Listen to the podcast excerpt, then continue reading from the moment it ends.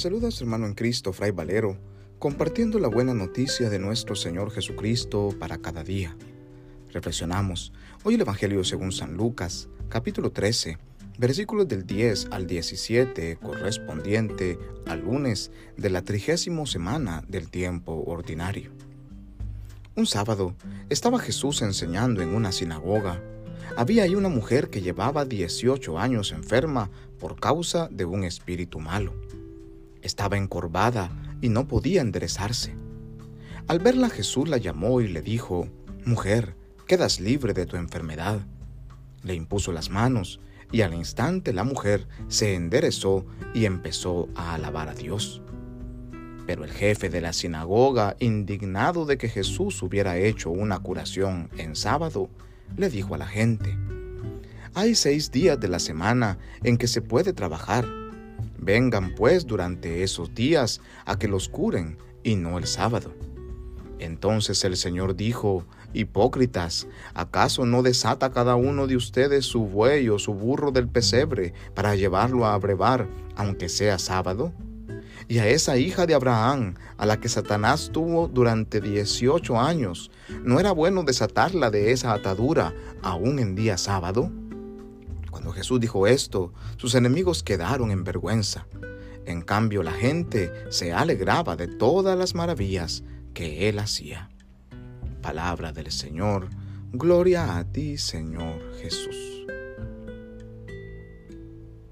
Muchas veces, las problemáticas internas que vivimos se manifiestan en nuestro cuerpo de forma externa.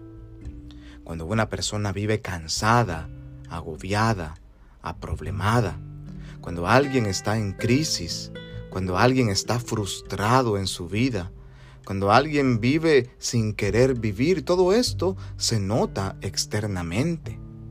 Así como también una persona que vive alegre, que vive feliz, que vive contenta, que disfruta de la vida, se le nota en su rostro, sonríe, camina recto, eh, vive con energía, se le nota, transmite el gozo interno que lleva de sentirse amado, de sentirse amada. Puede, es capaz de dar amor.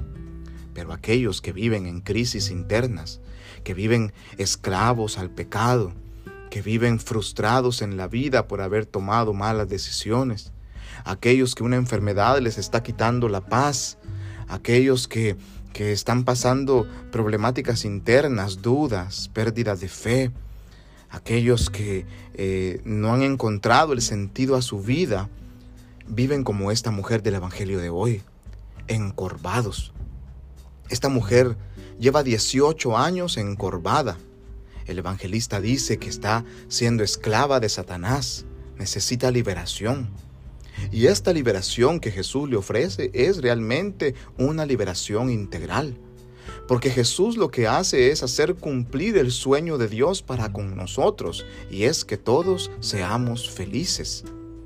Dios quiere que caminemos erguidos con la frente en alto, con la mirada en el cielo, que vivamos realmente felices, que disfrutemos de la vida y no vayamos por el mundo como esta mujer, cabizbajos, sin la oportunidad de ver hacia el frente, temerosos, cargados de rencor seguramente, de odio.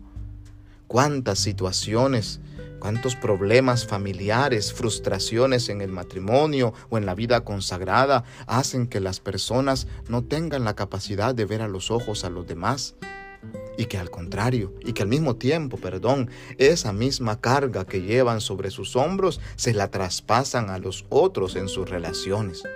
Así son los fariseos. Estos fariseos ponen pesadas cargas en los hombros de la gente. ¿Por qué? Porque ellos mismos se han convertido en esclavos de la norma, en esclavos de la ley, en esclavos de su pecado, en esclavos de su hipocresía.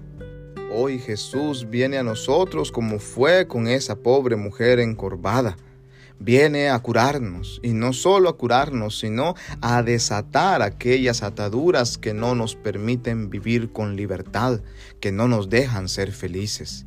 Dejémonos tocar por Jesús, dejémoslo a Él enderezar nuestra vida, démosle la oportunidad de transformarnos y veremos cómo es de diferente la vida cuando realmente estamos llenos del gozo del Espíritu. Solo aquellos que hemos recibido la alegría de sentirnos amados y amadas por Dios somos capaces de dar amor y de liberar a los demás.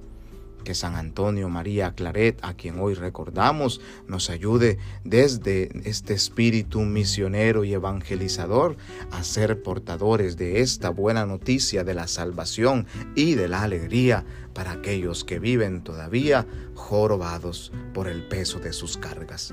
Que en su infinita bondad y misericordia nos bendiga y nos guarde todo el Dios Todopoderoso en este día, en el nombre del Padre y del Hijo y del Espíritu Santo. Amén paz y bien.